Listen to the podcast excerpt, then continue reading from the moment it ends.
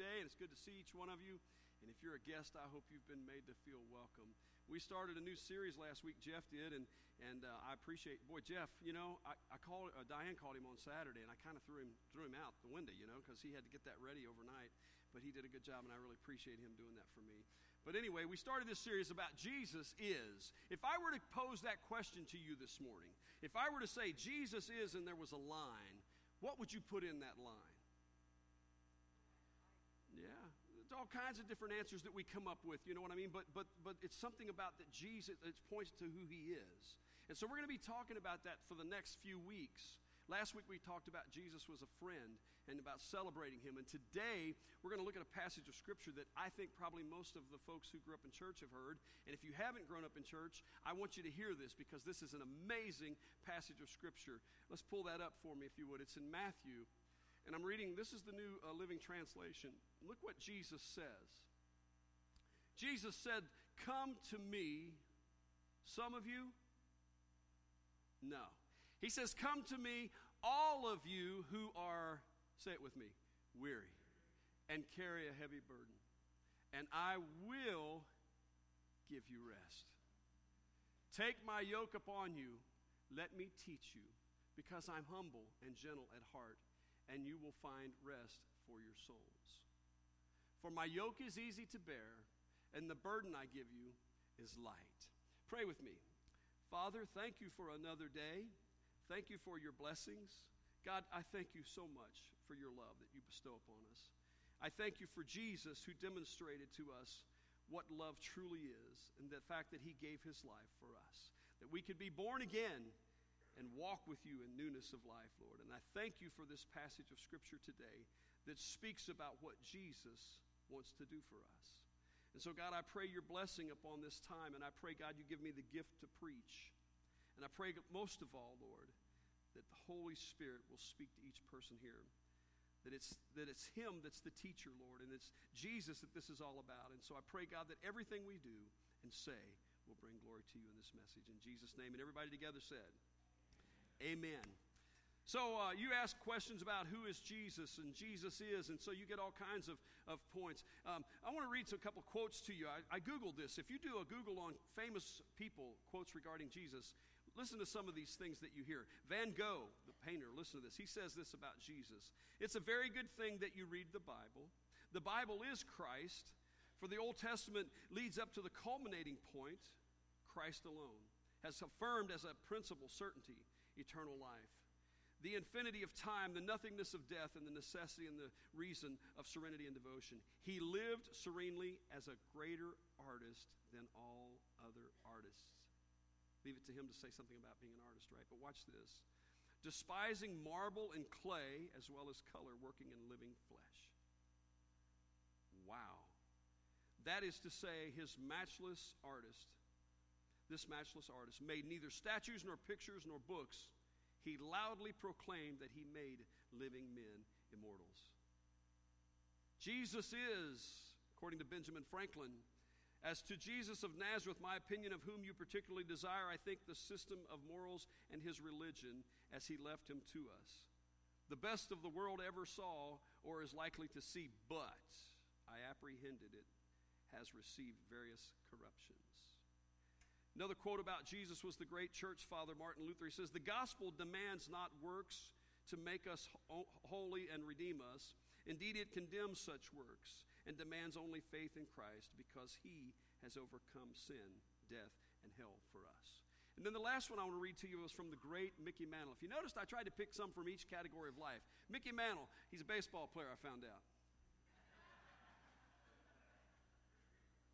He didn't play the banjo or piano. He, played, he was a baseball player. No, I knew who Mickey Mantle was. But this is what Mickey Mantle had to say in terms of Jesus. He said, I'll say, I'll just say this. For God so loved the world that he gave his only begotten Son, that whosoever believes in him should not perish but have everlasting life. I am trusting Christ's death for me to take for me to take me for him to take me to heaven. Amen. What a beautiful thing to see all these different concepts. And you know, not everybody has the same opinion about Jesus. If you were to go up to people on the street and say, What do you think about Jesus? you get all kinds of feedback. I when I get into conversations, you know, I, I hear everything. People find out you're a pastor, they start telling you a lot of things. And, and I'll say, so, so what do you think about Jesus? And I've heard it all. I've heard people say, Well, he was a great man, he was a good person, he was this, he was that. But as a, as a child of, of, of growing up in the, in, the, in the culture that I did, I'm grateful that I learned that Jesus was more than just a great man. Jesus was the only begotten Son of God. And Jesus came to this world for you and for me. And so when we say Jesus is, for me, Jesus is the point. Jesus is the point. Back in the 70s, I know some of you don't remember that, but they used to have these bumper stickers and it said, What would Jesus do? Remember those? We'd see those. And then they had this, the prayer changes. And then there was one that said, Jesus is the answer. And I remember being mocked about that. I didn't have one on my car, but I remember one guy I was having a conversation with. He goes, You know, he said, You got you Christians, you crack me up. You put these bumper stickers on your car. Jesus is the answer. What does that mean? He said, I don't even know what the question is. And I said, Let me tell you something. Jesus is the answer for every question because Jesus is the point. Jesus is the point. And when we put that as the, fr- as the front part, the thing that we focus on, um, it makes a difference in our life. Now, anybody here have a problem paying attention? I've been married to this, my wife for 40 years, and she'll say to me when it's really important, she'll say, Look at me, both eyes. It all started at Applebee's one time. We were sitting there listening to some music, and, and, and, and you know, and, and I'm listening to, you know, I don't know, it was the Doobie Brothers playing, you know, taking it to the streets, and I'm, I'm jamming, and we're in Applebee's, and, and Diane's over there going like this, and I'm, and she goes, And what do you think about that? And I, I was like, well, She's been talking. I'm going, taking it to the streets. We have to pay attention. I want you to watch this video real quick. Watch this video.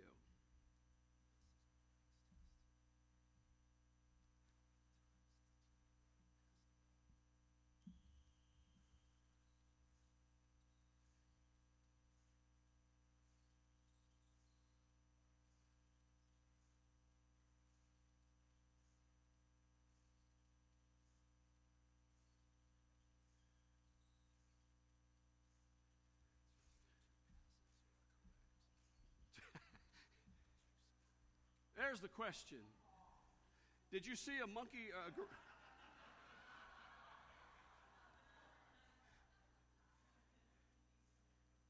so, so, th- th- yeah.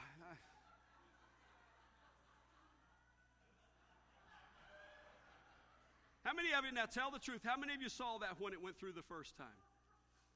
Well, see, some of you pay attention, a lot of us don't. The first time I watched that, I thought, I didn't see anything. I was trying to count, you know, I was really on to it. And you see, really, that's the thing that, that we talk, I want to talk to you about today. I want to talk to you about focusing. And when we talk about Jesus being the point, when we talk about that Jesus is who he said he was, I want to talk to you about do we see him? Do we see him in the course of our day? Do we see him in the things that we do? Do we start from that point? You know, I, I, I, know you guys get tired to talk, hear me talk about Diane, but that's the only illustrations I got because I live with her and that's what I got. You know, but here's the thing: when you wake up in the morning, she gets up and she's like, ah, la la la, and she's singing and she's got, and I'm throwing pillows at her, man. I'm like, stop it. And I've told you this before. She starts her day off and, and she goes in and she's getting ready, and, and, she, and I hear this audible audio Bible thing happening, you know. And I'm not telling you this to, to inflate her, I'm just telling you that she starts her day like that. And I get up about an hour later after she comes in and says goodbye, and I'm just kind of, you know, and I'm walking over and I'm trying to. She got on me the other day because I turned the coffee pot off. I thought I turned it on. And so, you know, it's about how we approach the things. We get in, the, we get in these, we get in these uh, ruts of life. We get up in the morning, and those of you that, that work, uh, uh, you know, jobs where you travel, man, you rush to the. You ever go to the airport and just sit there and watch people?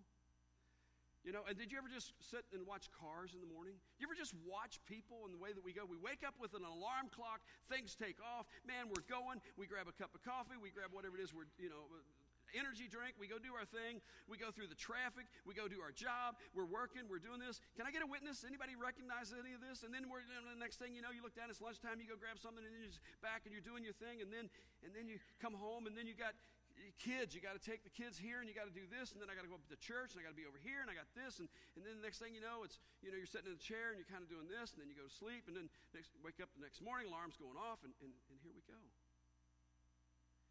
How often do we stop and see what's going on around us? You see, human beings have had this issue for a long time. I mean, it's what we do. And so it's to this backdrop that Jesus speaks to a group of people and he says, Come unto me, and I will give you rest. You're weary and heavy burdens. Come to me, and I will give you rest.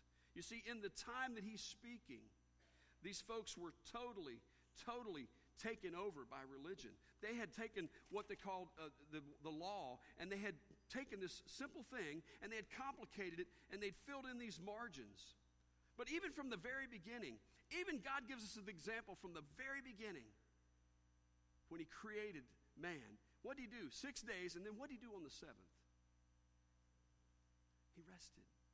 And you know, there's times when we have to stop and we rest. If we look at Genesis in chapter 2, verse 2, it says, And on the seventh day, God had finished his work for creation, so he rested.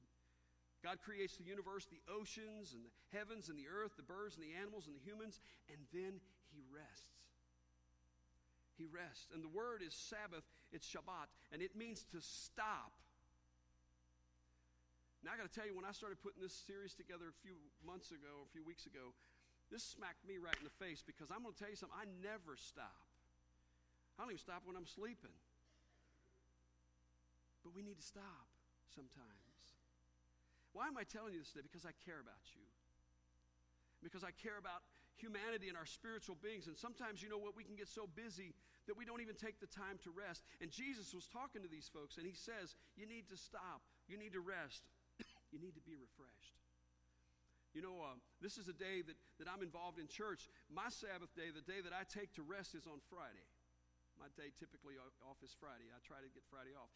And so what I do is I, I you know, I think about Sunday morning, uh, like some people on Sunday mornings, you know, you rest. You spend time with God and you rest. And, and then we, we need to be refreshed. When he talks about this resting in Exodus 31 14, he says, You must keep the Sabbath, for the Sabbath is a sign of the covenant between me and you from generation to generation. How many Sabbath days do you keep? How many days do you just and I'm not talking about, you know, just, I'm, I'm talking about just resting and just taking time to regroup and refocus. How often do you do that? Because it's healthy for us to do this. It says in the 17th verse of Exodus 31 on the seventh day, he stopped working and was refreshed. Three times this word is used as a verb, and in every one of those cases, it's connected to Sabbath and resting. It literally, it literally means to be resouled or put back together. That's why we come in this place. That's why we're here is to fellowship and to be retooled and resouled, uh, so to speak, and to rest. Jesus instructed them to do that. If Jesus is the point, then we need to keep that as the center. Can I get an amen on that? And it needs to be the focus of what we're talking about. You see, even in the first century, they had taken these rules, these first century Christians, and they'd expounded on. them. They went from this to this. We got an example of this. Can you pull that up? The, the, uh, the uh, Hebrew, the, the chart of the Hebrew. See that little square? That's what it started with. But look how they filled the margins with everything that they had to do and to keep up with. Think about that for just a second. Do we do that in our lives? Have we done that in our relationship? It's really not that complicated. Nobody could keep up with this. And it became a burden. And Jesus comes along and he says to them, Come unto me, all you that labor and heavy laden, and I will give you rest.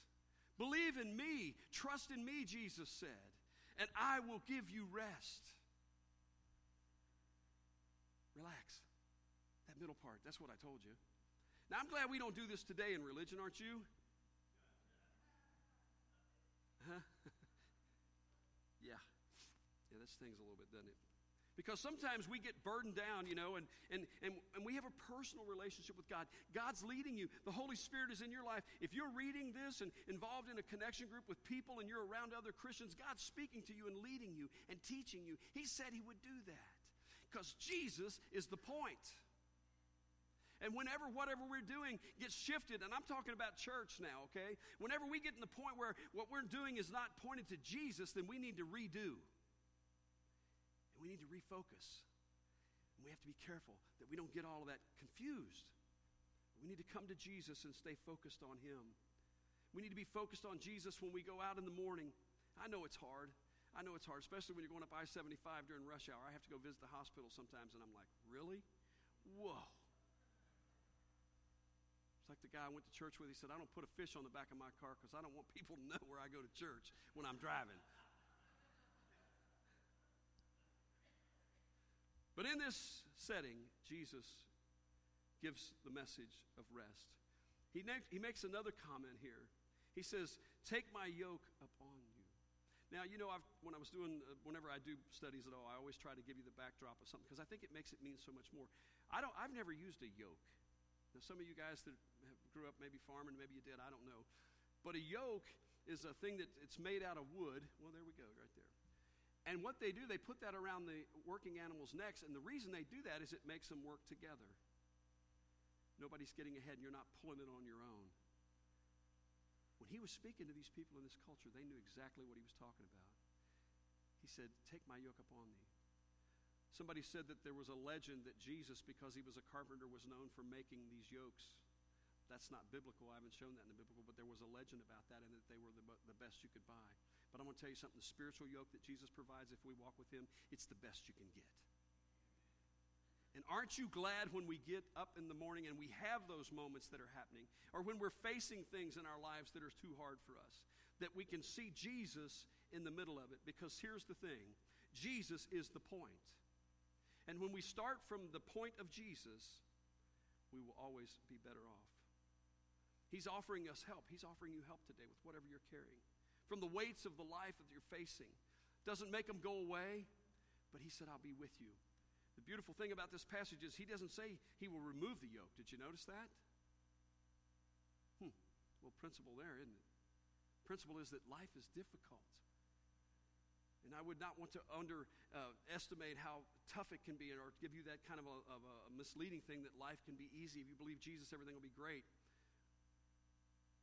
Because life is tough, but life is better with Jesus when He's the focal point. He says, Come to me. My yoke is easy, and the burden I give you is light. Here's a beautiful principle that He will be with us. He, Jesus is a very real presence in this world. He didn't say, I'll teach you about rest. He didn't say that I'll point you to the direction of rest. He didn't say, I'll give you seven steps to rest. He said, I will give you rest. Jesus is offering himself. He is the thing that brings rest to our hearts and to our lives. Jesus is the point. Now, I'm not a designer. By the way, how you like the new carpet and how doesn't the sanctuary look beautiful? Thank you, Jesus, for what you've done. Yes. I'm not a designer, and if you come to my house, you'll see that. But in every room, they tell me from a designer standpoint that there's a focal point. Like when you walk into a room, I walked into one member of this person, uh, member of this church's house, and I walked in the room, and I looked up, and it was blue and white everywhere. And he said, "Yeah, now let me show you this. Let me show you this." And I'm like, "Wow, man!" And the focal point in that room was University of Kentucky. It was awesome. You know what I mean? You go into certain rooms, it might be a fireplace, might be the focal point. Or maybe there may be something set in this room that, you know, that's gorgeous. I remember I was out of town, uh, Diane was out of town one day, and I, she left, and I brought a Harley in the house. I brought it down in the basement, had it in the family room.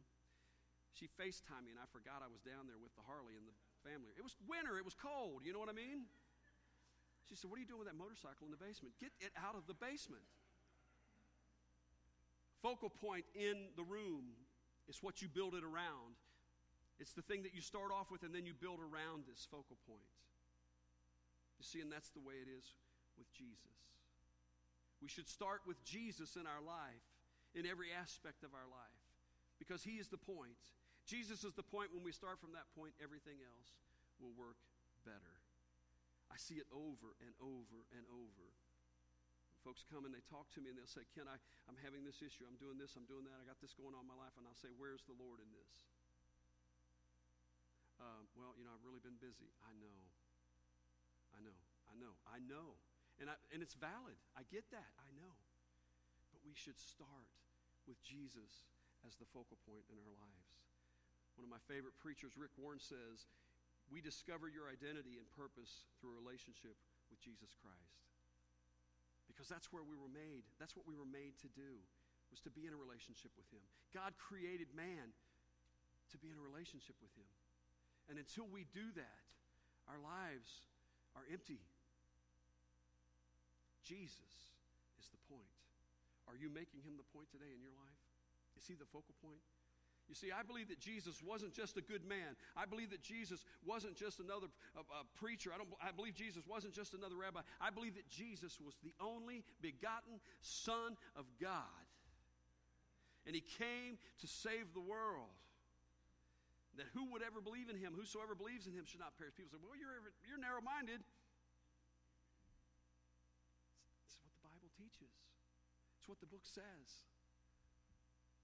See, being a Christ follower isn't just about pulling ourselves up. Being a Christ follower isn't about being just good enough. Being a Christ follower isn't being about being smart enough or being holy enough.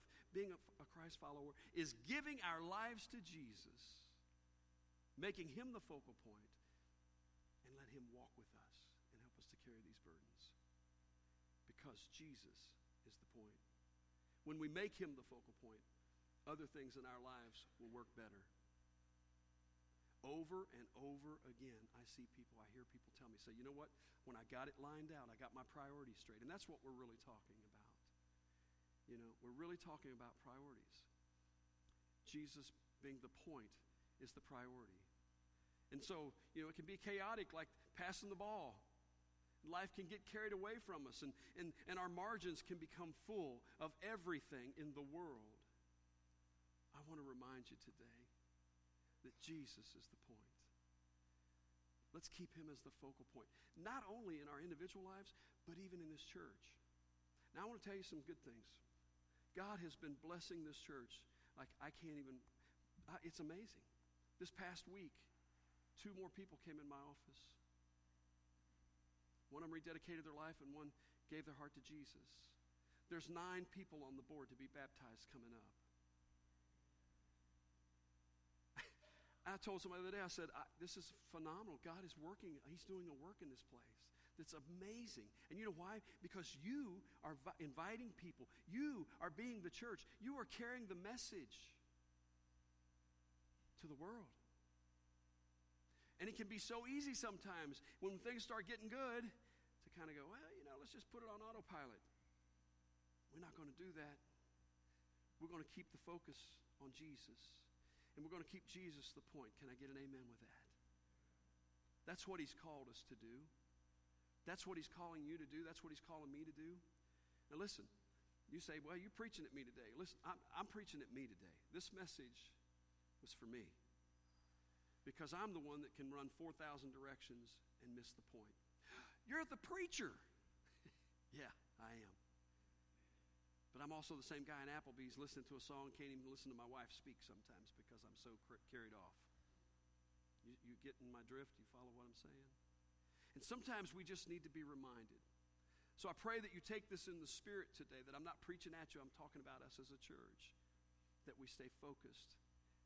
And when somebody says to us, Jesus is, I want you to remember that Jesus is the point. Jesus is the point. Jesus is the point. If something that causes me to lose my focal point in my life, then it's time to leave it alone.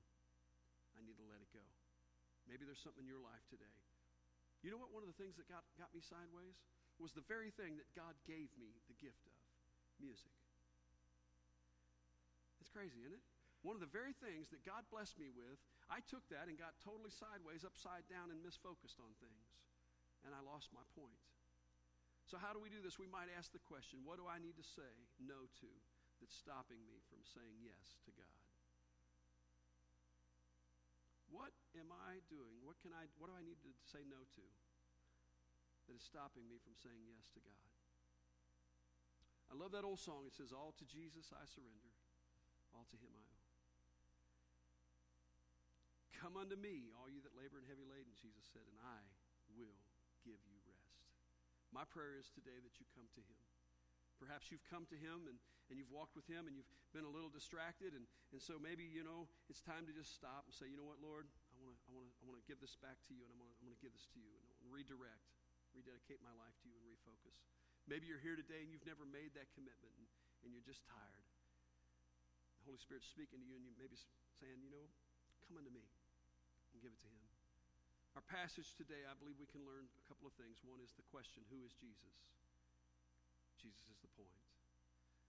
Our lives can get all out of whack, all out of whack, and our priorities can get upside down. But the solution is this coming to Jesus and learning Him and His ways. He's offering that to us. And in that, in that, we can find rest. And my prayer is that we find some rest and we find hope in Jesus. Amen? Pray with me. Father, I thank you for this passage of Scripture that talks about the opportunity that we have to come to you, that you stand willing and ready to give us rest. In the middle of the chaos of the world, sometimes it seems like rest is the farthest things from our mind. So, Lord, I pray today, God, that uh, your word has went out and that you've spoken to people. And, and God, I pray that we will listen to what you say to each of us. And then those things that we're facing in our lives, and there may be things in our lives today that we know are causing us not to have rest, and we don't know how to deal with that, Lord. I just pray we would lay it in your hands, and as we go forward, that you'll show us ways to work through those things. It's not always easy, and it's not always immediate, God. But if we begin focusing on what you want us to do, Lord, you'll speak to us. So I pray, God, for our congregation. I pray for our guests today. I thank you, God, for everybody that you brought into this place. Thank you for the music worship time that we've had. As we go into this part of our service, Lord, I pray you continue to bless us. May hearts be cleared and uh, refreshed. And when we leave in